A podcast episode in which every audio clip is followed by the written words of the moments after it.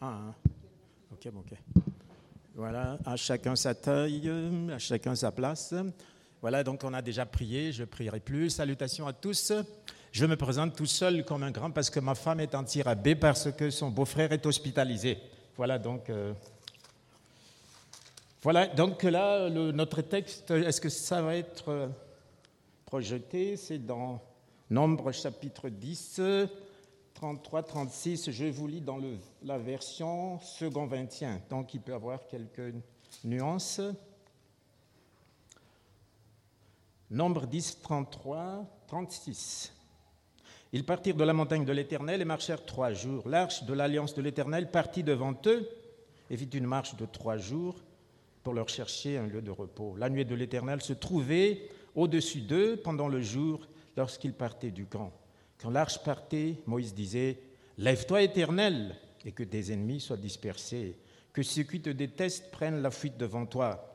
Et quand on l'a posé, il disait, Reviens éternel vers les dizaines et dizaines de milliers d'Israël. Voilà donc c'est le texte que je vous partage, donc c'est le départ d'Israël du, Sinaï vers, d'abord dans un premier temps, vers les plaines de Moab, mais le but ultime, c'est d'arriver dans le pays de Canaan. Donc moi, je donnerai comme titre à ce message, Le peuple de Dieu en marche pour, pour conquérir son héritage. N'est-ce pas beau ça? Le peuple de Dieu en marche pour euh, conquérir son héritage. Parce qu'il n'y a pas que les partis politiques qui sont en marche, mais le peuple de Dieu surtout est en marche pour conquérir son héritage. Alors, nous remarquons d'emblée qu'il y a une forte présence divine, n'est-ce pas, dans cette marche sacrée. D'abord à travers la nuée. La nuée, vous savez, c'est, c'est un nuage surnaturel, n'est-ce pas, qui un peu en forme de pilier et qui dirige et qui va devant les enfants d'Israël. Et puis, il y a aussi l'arche de l'alliance. Il y a une double présence de Dieu. L'arche de l'alliance, c'est c'est comme le trône de Dieu sur terre, n'est-ce pas? Mais le Dieu invisible est là, il, siège entre les deux chérubins qui, surmontent, n'est-ce pas, cette arche-là. Donc voilà, c'est une grande présence divine. Hein. Comme c'est l'arche qui est en tête, hein, comme nous le voyons, l'arche est en tête, donc c'est Dieu lui-même qui est en tête de son, armée, n'est-ce pas? Qui va résister, Qu'est-ce que vous pensez? Est-ce qu'on pourra résister? Le Dieu de toute la terre et des cieux il dirige la marche du peuple d'Israël. Et Moïse a bien raison, n'est-ce pas? Il dit au verset. Donc c'est une prière euh, très intime. Lève-toi éternel et que tes ennemis soient dispersés. Lève-toi éternel. Ce n'est pas un ordre, hein, mais c'est une prière euh, d'une grande intimité. Lève-toi éternel. Et l'éternel se lève, n'est-ce pas? Euh, pour, pour le dire symboliquement, l'éternel se lève. Il va conduire son peuple et que tes ennemis soient dispersés. Parce que les ennemis d'Israël, jusqu'à maintenant, vous, comme vous le savez, il y en a pas mal, les ennemis d'Israël. Et la terre de Canaan est toujours contestée, n'est-ce pas, jusqu'à ce jour. Dieu n'a jamais donné un certificat juridique pour dire que cette terre appartient aux Juifs, donc euh, c'est contesté sans arrêt. Et le peuple juif est un peuple tourné vers le ciel. Il n'a sa place nulle part, n'est-ce pas, ce peuple-là? Or, d'Israël, on le tue. En Israël, on le tue. Eh oui, où va aller ce peuple C'est un peuple qui. C'est un marqueur de la présence de Dieu. Hein. il pointe vers le Seigneur. Le Seigneur est le seul qui garantit l'existence de ce peuple. Mais paradoxalement, ce ne sont pas les ennemis extérieurs d'Israël qui vont être les problèmes dans cette première phase, n'est-ce pas, de, son, de sa marche. Mais les problèmes viendront de l'intérieur même. Ah, vous vous rendez compte? Lève-toi éternel et que tes ennemis soient dispersés. Les ennemis d'Israël, ce sera pour plus tard. Mais pour le moment, comme j'ai dit, jusqu'au chapitre 21, il n'y aura pas encore de grande bataille. C'est au chapitre 21 qu'il y aura la bataille contre Sion et contre Og. Avant cela, c'est des problèmes intérieurs c'est des problèmes intérieurs auxquels Israël et Moïse doivent faire face. Au chapitre 11 et 14, nous voyons les enfants d'Israël découragés par l'épreuve, n'est-ce pas? L'épreuve. Oh là là, on préfère retourner en Égypte, là, les concombres, les tout ça et tout ça. Voilà les premiers problèmes, et puis on retourne à la case départ. Libérés, vous allez donc on va ouvrir encore la mer Rouge pour retourner en Égypte. Vous vous rendez compte? Quel problème pour le Seigneur On va encore ouvrir la mer Rouge. Oh là là, c'est compliqué ça. Donc euh, voilà, face au problème, revenons en Égypte. Au chapitre 12 et 16, nous voyons respectivement Aaron et Corée contester le leadership de Moïse. Et au chapitre, chapitre, chapitre 13, nous voyons les espions découragés qui découragent Israël. Alors le peuple dit non, non, non, on retourne en Égypte une fois encore. Euh, le pire, c'est que Moïse lui-même va tomber, n'est-ce pas, dans ce, ce à n'en plus finir. Il, il, est fatigué, donc quand on lui dit parle au rocher, il dit oh, il y en a marre. Et ce rocher va-t-il sortir de l'eau ou pas? Donc il sera pénalisé. il n'entrera pas n'est-ce pas, dans ce beau pays de Canaan. Donc les conséquences sont, graves hein, pour euh, cette désobéissance du peuple d'Israël. Euh, Corée ses gens vont être engloutis par la terre. Euh, les enfants d'Israël vont être pénalisés. 40 ans dans le désert. Ça tourne en rond là. 40 ans dans le désert. Et comme j'ai dit, Moïse n'entrera pas dans ce beau pays. N'est-ce pas? C'est comme si vous avez un billet pour assister à la Coupe du Monde et puis à l'entrée, on vous dit, mais non, vous ne pouvez pas entrer. Alors que vous avez, tout fait le trajet, Moïse aurait tout fait, puis il rate l'essentiel. N'est-ce pas? C'est, c'est un peu dommage pour lui. On va déjà conclure un peu parce qu'on ne peut pas rester trop longtemps sur cette première partie, parce que après ce sera l'Église, après Israël, en route, n'est-ce pas, en marche pour conquérir son héritage. On va parler de l'Église. Donc, euh, on va déjà conclure euh, d'une manière assez simple en disant que la conquête de Canaan, à cause de l'incrédulité du peuple de Dieu, de sa désobéissance, est ralentie, n'est-ce pas? La progression est ralentie. La conquête est reportée pour les 40 prochaines années. Et ce qui était là, euh, personne n'entrera, n'est-ce pas, dans ce Canaan, sauf Josué et Caleb, je pense, oui, oui, oui.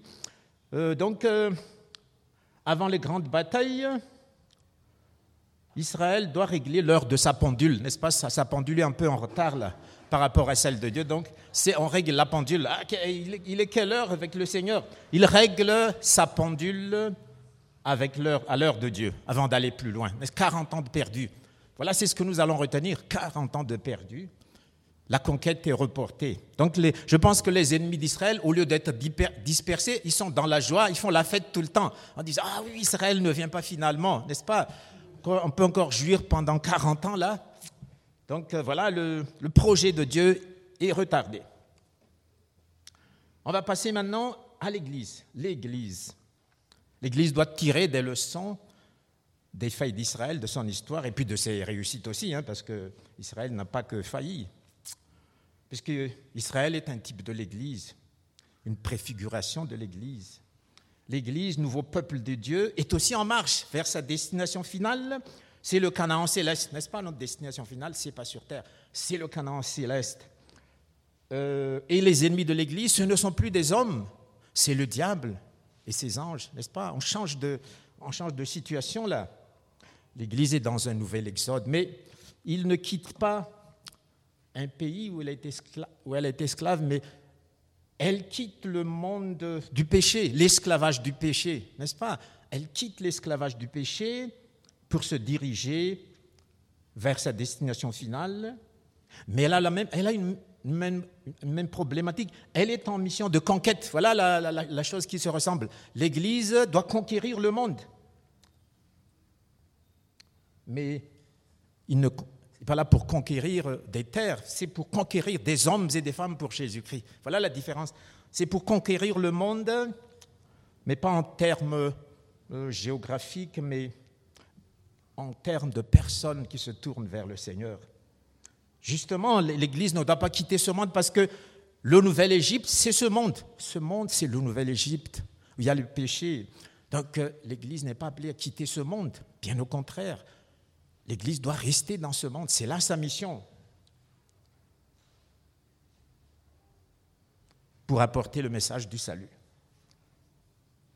Par ailleurs, l'autre différence, c'est que la, présence de Dieu n'est plus la présence visuelle, n'est-ce pas? L'arche, l'arche d'alliance, la nuée, mais c'est une présence invisible. C'est le Saint-Esprit dans nos cœurs même. C'est ça la différence. Le Saint-Esprit dans nos cœurs même. C'est la parole de Dieu. Voilà les deux modes de présence de Dieu, si l'on peut dire. Le Saint-Esprit dans nos cœurs et la parole de Dieu. Parce que ce que met en exerce le, la nouvelle alliance, c'est la foi. La foi, c'est la foi, c'est pas la vue. Israël donc a besoin des choses pour voir parce que étant un enfant, elle a besoin, il a besoin de, de visuels comme les enfants à l'école du dimanche, un peu de visuel. Mais quand on grandit, on n'a pas forcément besoin, quoique de temps en temps, oui, mais, la nouvelle alliance, c'est la foi, ce n'est plus la vue. Donc, il n'y a plus d'arche pour guider, il n'y a plus de nuée, mais c'est Dieu lui-même dans, dans nos cœurs qui nous guide, et sa parole aussi. Il utilise aussi l'Église, d'ailleurs, hein, pour nous guider, les conseils de l'Église. L'Église, cependant, répète volontiers ce que dit Moïse. Lève-toi, Seigneur, et que tes ennemis soient dispersés. N'est-ce pas? L'Église demande au Seigneur aussi. Conduis-nous, Seigneur. Viens au-devant de nous, Seigneur. Car l'Église aussi a beaucoup d'ennemis, n'est-ce pas? Des djihadistes qui tuent tout simplement, aux athées du monde occidental qui se moquent de l'Évangile, en passant par tous ceux très nombreux qui, sans être violents, s'opposent à l'Église. Donc il y, a, beaucoup d'ennemis. Ennemis entre guillemets, parce que comme j'avais dit, l'ennemi, ce ne sont pas des hommes, mais c'est le diable et le mensonge qu'il sème dans le cœur des hommes, mais il utilise des hommes malgré tout. L'Église est un troupeau de brebis, lisons le Matthieu 10, 16. Un troupeau de brebis, c'est un, convoi, n'est-ce pas, qui est avec tous les dangers devant, devant lui. Hein. Matthieu 10, 16. Matthieu 10, 16.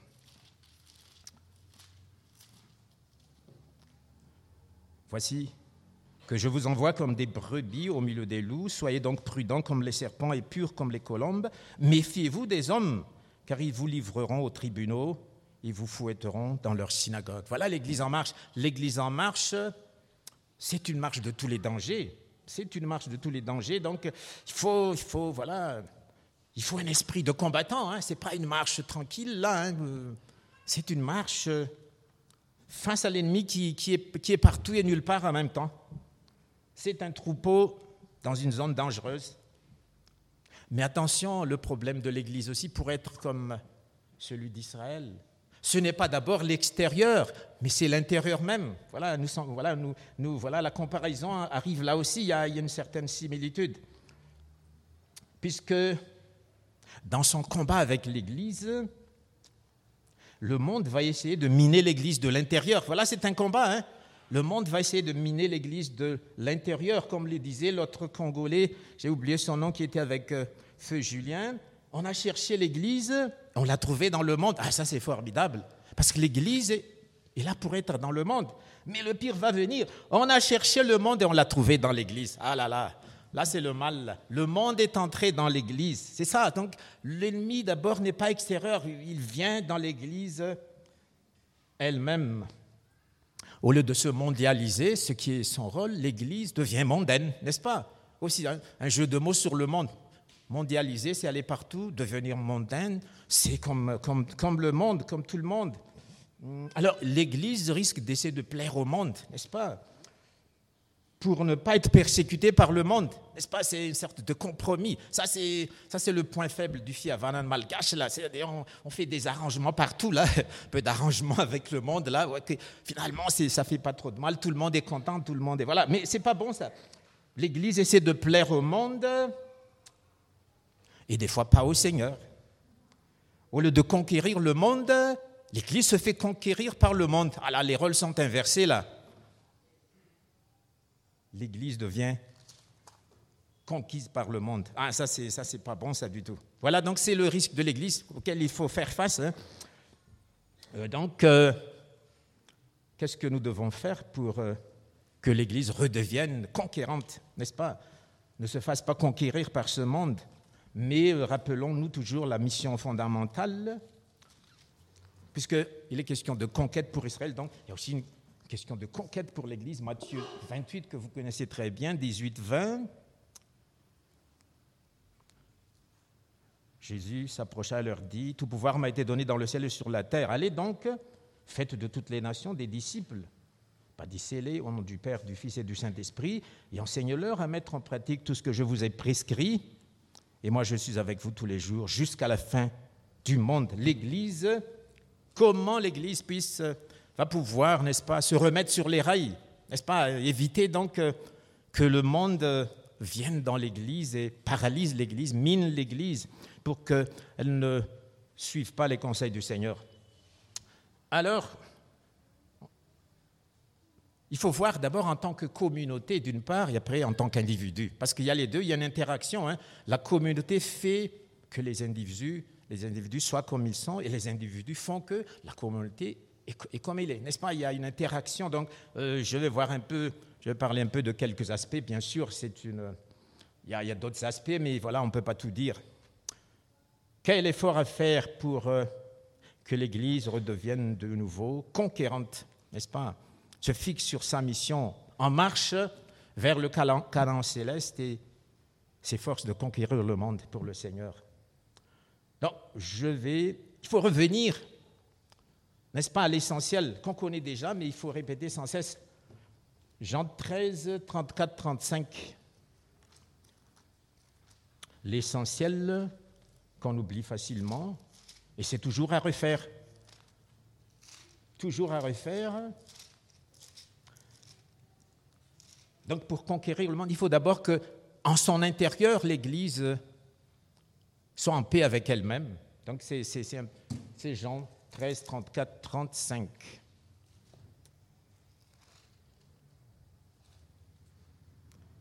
Je vous donne un commandement nouveau, aimez-vous les uns les autres, comme je vous ai aimé, vous aussi, aimez-vous les uns les autres. C'est à cela que tous reconnaîtront que vous êtes mes disciples. Si vous, avez de l'amour les uns pour les autres. Donc, euh, voilà, c'est connu, mais la pratique est toujours à faire et à refaire, n'est-ce pas? C'est une copie qui est toujours à refaire, à revoir. Ce n'est jamais une copie définitive où, voilà, on a tout fait, puis voilà, l'amour est là pour demeurer jusqu'à la fin du monde. C'est toujours à refaire, une copie à revoir, à refaire. Une règle si simple et à la fois si compliquée. Dans notre société occidentalisée, comme vous le savez, donc plutôt dominée par l'individualisme, donc. Euh, on a plutôt du mal à s'occuper des autres. On s'occupe davantage de soi-même. C'est ça, c'est ça, c'est cette société. Et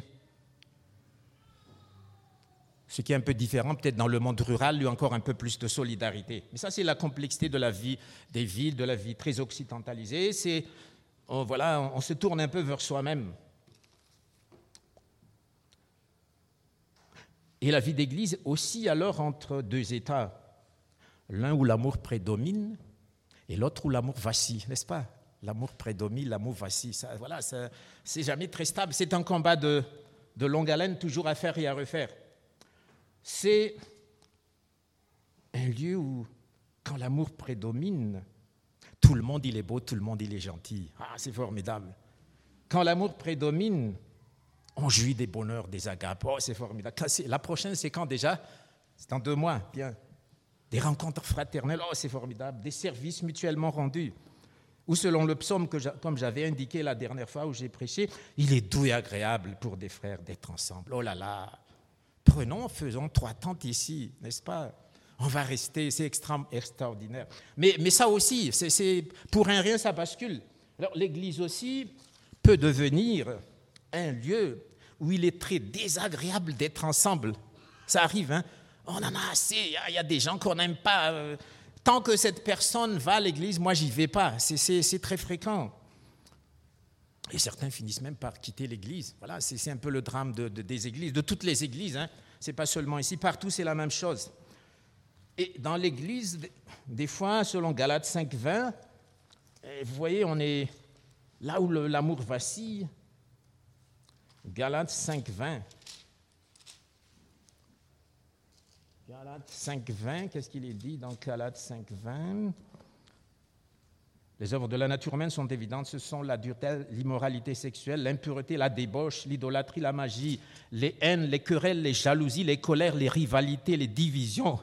Euh, peut-être ces dernières mentions peut-être sont plus fréquentes. Querelles, jalousie, colère, rivalité, division. Voilà, ça, ça c'est l'Église aussi. Ça, c'est la réalité de l'Église. Ce n'est pas un idéal où voilà, l'amour est tellement extraordinaire qu'on aimerait être là tout le temps. C'est un combat. Oui, quand on, quand on sent ah, il n'y a pas d'amour, ah, cette église, il n'y a pas d'amour dans cette église. Ça, ça, ça arrive très facilement. Il y a même une église tristement célèbre où on se jette des pierres, vous voyez, devant les journalistes. Après tout, les pierres sont bon marché au lieu des fleurs. Hein. Si on se jette des fleurs, les fleurs, on les achète, c'est un peu cher, mais les pierres, oh, c'est pas cher du tout. Mais disons, c'est triste, ça, arrive, ça peut arriver. Ça peut arriver. Donc, euh, pour conclure sur l'amour du prochain, déjà connu et toujours à refaire, l'Église doit aussi régler sa pendule à l'heure du Seigneur, n'est-ce pas? Voilà, c'est en permanence à régler sa pendule. Il y a toujours de temps en temps un petit retard. Voilà donc pour la communauté, mais il y a un deuxième aspect encore pour la communauté. Pour la communauté, pour relancer la conquête du monde, il faut avoir une vision claire de sa mission. Voilà, la communauté, une vision claire de sa mission l'Église doit conquérir de nouveaux territoires. C'est un peu, un peu à l'image d'Israël, conquérir de nouveaux territoires, implanter de nouvelles églises. Voilà aussi, ça c'est important. C'est ce que le CA aussi est en train de, de partager un peu avec chaque église. Chaque église devrait avoir une vision d'implantation de nouvelles églises. Ça c'est important, ça. Une vision d'implantation de nouvelles églises. On, on a pensé que tous les sept ans, ça c'est jouable, ça. Une implantation tous les sept ans. Parce que vous voyez un peu le nombre des gens qui se perdent. Tous les sept ans, c'est jouable. Hein. Donc, que l'Église, donc, serait d'abord les anciens, les anciens, ce sont les, la communauté des anciens, c'est une usine à vision. Hein. Les anciens, c'est une usine à vision. Donc, la matière première, c'est des idées. On les transforme en vision. On sort en vision présentable à l'Église. Et puis, quand c'est accordé, on avance. Donc, ça devrait faire partie, n'est-ce pas, de la vision de toutes les églises, vision de nouvelles implantations. Parce que quand une, telle vision est mise en place, ça crée un dynamisme dans l'Église, n'est-ce pas? Ça crée des prières, ça crée des vocations, ça crée des stratégies, ça, crée des plans d'action. Ah, moi, je veux, ah, si on va faire euh, une implantation là-bas, ah là, là, moi, je vais beaucoup prier, je vais contacter des gens, n'est-ce pas? Donc, une vision d'implantation d'Église. Imaginez en effet une Église qui reste égale à elle-même pendant 40 ans. Ah, c'est Israël, hein. Israël 40 ans, il est égal à, lui-même, n'est-ce pas? Il n'a pas, bougé, n'est-ce pas, pour entrer en Canaan. Donc voilà, l'Église doit avoir une vision de nouvelle implantation, puisque, faute de conquérir de nouveaux territoires, on perd beaucoup d'âmes, n'est-ce pas, qui vont vers l'éternité sans le Seigneur. On va passer maintenant à l'effort individuel que chacun doit fournir pour être efficace dans la conquête du monde pour Jésus. C'est une approche parmi tant d'autres. Ce n'est pas l'approche, non, c'est une approche parmi tant d'autres. Voilà, il faut le dire humblement. Je vous présente alors la maison des cultures chrétiennes à trois niveaux. La maison des cultures chrétiennes. Ah, qu'est-ce que c'est que ça? Au rez-de-chaussée, il y a la culture du plaisir selon Dieu. Au premier étage, il y a la culture du service. Et au deuxième étage, au top niveau, la culture du sacrifice, n'est-ce pas? De la culture du plaisir selon Dieu, on monte vers la culture du service pour parvenir à la culture du sacrifice. Ça donc, à titre individuel, si chacun s'y met, voilà, l'Église va être, avoir de la vigueur. Alors, qu'est-ce que j'entends par la culture du plaisir selon Dieu? C'est de savoir jouir de toutes les bonnes choses que le Seigneur offre, n'est-ce pas? Il a tellement beaucoup de bonnes choses, donc avec action de grâce, n'est-ce pas? Le monde aussi jouit des, choses acceptées par Dieu, mais ne rend pas grâce à Dieu. C'est ça la différence. Le chrétien, avec cette culture de plaisir selon Dieu, il rend grâce à Dieu. Merci Seigneur pour la glace, niam niam, au chocolat, n'est-ce pas? Je ne sais pas, il y a tellement. Merci Seigneur pour, euh, pour les, les, vacances. Merci Seigneur pour la sexualité dans le couple. Merci Seigneur pour les, bienfaits de, des technologies modernes. Merci Seigneur pour euh, il y a tellement de choses, n'est-ce pas, pour remercier, le Seigneur. Donc, ça, c'est la culture du plaisir selon Dieu, rendre grâce à Dieu pour tout ce qu'il donne, n'est-ce pas? Merci Seigneur. Le monde empile tant de richesses et nous dit pas merci au Seigneur. C'est ça la grosse différence. Les chrétiens, avec cette culture du plaisir, disent merci au Seigneur. Le Seigneur aussi a cette culture du plaisir, puisque, n'est-ce pas, quand il est ressuscité, il y avait un barbecue qu'il a préparé. Oh non, niam, niam. N'est-ce pas? Ça, c'est le Seigneur. On disait, mais celui-là, c'est un mangeur et un buveur, n'est-ce pas? De Jésus, on le dit cela. Parce qu'il aime aussi jouir des bonnes choses que Dieu a données. Maintenant, si on reste trop longtemps dans cette culture du plaisir selon Dieu, même si on rend grâce à Dieu, eh bien, la faiblesse, c'est que on se tourne un peu vers soi-même, n'est-ce pas? Moi, mon plaisir, même si je rends grâce à Dieu, c'est quand même autour de moi. Et les enfants, n'est-ce pas, qui sont éduqués trop longtemps dans cette, plaisir, pardon, dans cette culture, à la langue, ils vont finir juste par retenir la culture du plaisir sans Dieu, n'est-ce pas? C'est ce qui est arrivé à l'Europe, n'est-ce pas Riche, euh, tout ça? Donc, euh, au fil des années, des décennies, voilà, l'Europe a abandonné son Dieu. Parce que voilà, tout est tellement bon dans ce monde, il y a tellement de plaisir. Donc c'est ça, il ne faut pas rester trop longtemps dans cette seule culture du plaisir selon Dieu. Il faut monter un peu plus haut, un peu plus haut. Donc c'est la culture du service. Ici, on peut réaliser l'idéal chrétien, aimer l'autre, comme soi-même. C'est ça, c'est une culture. Servir. On se donne à fond pour servir les autres, pour servir dans l'Église. Voilà, ça c'est la culture du service. Servir. Qu'est-ce que je peux faire? Où est-ce que je peux m'engager? N'est-ce pas? Voilà, il ne faut, il faut pas se tourner sur soi-même, se tourner vers l'autre. Et puis on peut monter plus haut, c'est la culture du sacrifice. la culture du sacrifice, c'est la culture du service à laquelle on ajoute la privation, voire la souffrance ou la mort, n'est-ce pas? C'est aussi un service, mais avec la privation, avec la souffrance et même avec la mort. Ça, c'est la culture du sacrifice. Le Seigneur aussi a cette culture, puisque c'était un homme de douleur, habitué à la souffrance jusqu'à la mort sur la croix. Et ceux qui ont des cultures de sacrifice, ce sont aussi les musulmans et les juifs. Voilà. Et attention, la culture du plaisir ne vaincra pas la culture du sacrifice. Hein. Les djihadistes, ils sont prêts à mourir l'homme qui jouit du plaisir selon Dieu, dès qu'il y a une grave crise, là où sa vie est en jeu, il abandonne. Ça, c'est ça. attention, la culture du sacrifice, savoir souffrir pour le Seigneur. Donc, euh, c'est une question à poser à chacun. Euh, à quel niveau je me trouve, n'est-ce pas De la culture plaisir selon Dieu à la culture du sacrifice. Ça, c'est le but ultime.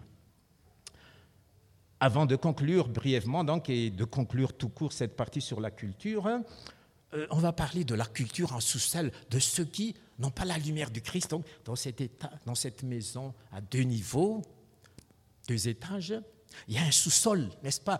Le sous-sol, c'est le monde des, plaisirs sans Dieu, n'est-ce pas? Des plaisirs interdits par Dieu. On peut, peut penser peut-être au niveau moins 1, c'est peut-être les drogues. Au niveau moins 2, c'est peut-être la pornographie. Au niveau moins 3, c'est l'adultère tout simplement. Alors le pire, c'est que les chrétiens de temps en temps descendent en sous-sol. Ah là là, ni vu ni connu. N'est-ce pas? Descendre en sous-sol. La culture des plaisirs sans Dieu. Par exemple, la pornographie. Ni vu ni connu. Ça arrive, hein, ça, ça, ça, peut arriver facilement. C'est une grande tentation. Faites très attention. Donc, après, ceux qui sont habitués reviennent après, puis demandent le sang de Jésus-Christ de purifier. Amen, Seigneur puis reviennent à la même chose la semaine d'après. Attention, c'est très dangereux. Alors, ceux qui jouent un peu avec ces cultures euh, du monde perdent la force du soldat du Seigneur, n'est-ce pas? Ils ne sont pas très efficaces pour la conquête du monde. On va conclure tout simplement. Israël et l'Église. L'Israël a perdu beaucoup de temps dans sa conquête de Canaan cause de sa désobéissance, de son incrédulité, l'Église aussi peut tourner en rang dans son, dans son effort de conquérir le monde. Hein. Si elle ne met pas en pratique l'amour, comme j'ai dit, déjà connu, mais toujours à refaire, et si elle n'a pas une vision claire d'implantation. Voilà, ça c'est quelque chose à faire, hein. une vision d'implantation. Et enfin, si la majorité de ses membres se contentent de vivre au niveau de la culture du plaisir, même selon Dieu, hein, c'est bon, mais il faut monter plus haut pour euh, conquérir le monde, parce que, comme j'ai dit, c'est un combat, hein. c'est des brebis qui marchent au milieu des loups, donc euh, vous vous rendez bien compte, bien compte, il faut être solide. On va, on va finir dans la prière. Béni soit le Seigneur euh, pour sa bonté, sa miséricorde, car tu nous indiques, Seigneur, là où nous devons aller. Tu nous indiques que nous devons aussi conquérir ce monde de ténèbres où les gens se perdent à chaque seconde, à chaque minute. Donc nous prions pour que l'Église prenne ses dispositions pour aller de l'avant pour euh, avoir euh, une vision plus claire euh, de nouvelles implantations d'églises. Nous te remercions, Père, au nom de Jésus-Christ. Amen.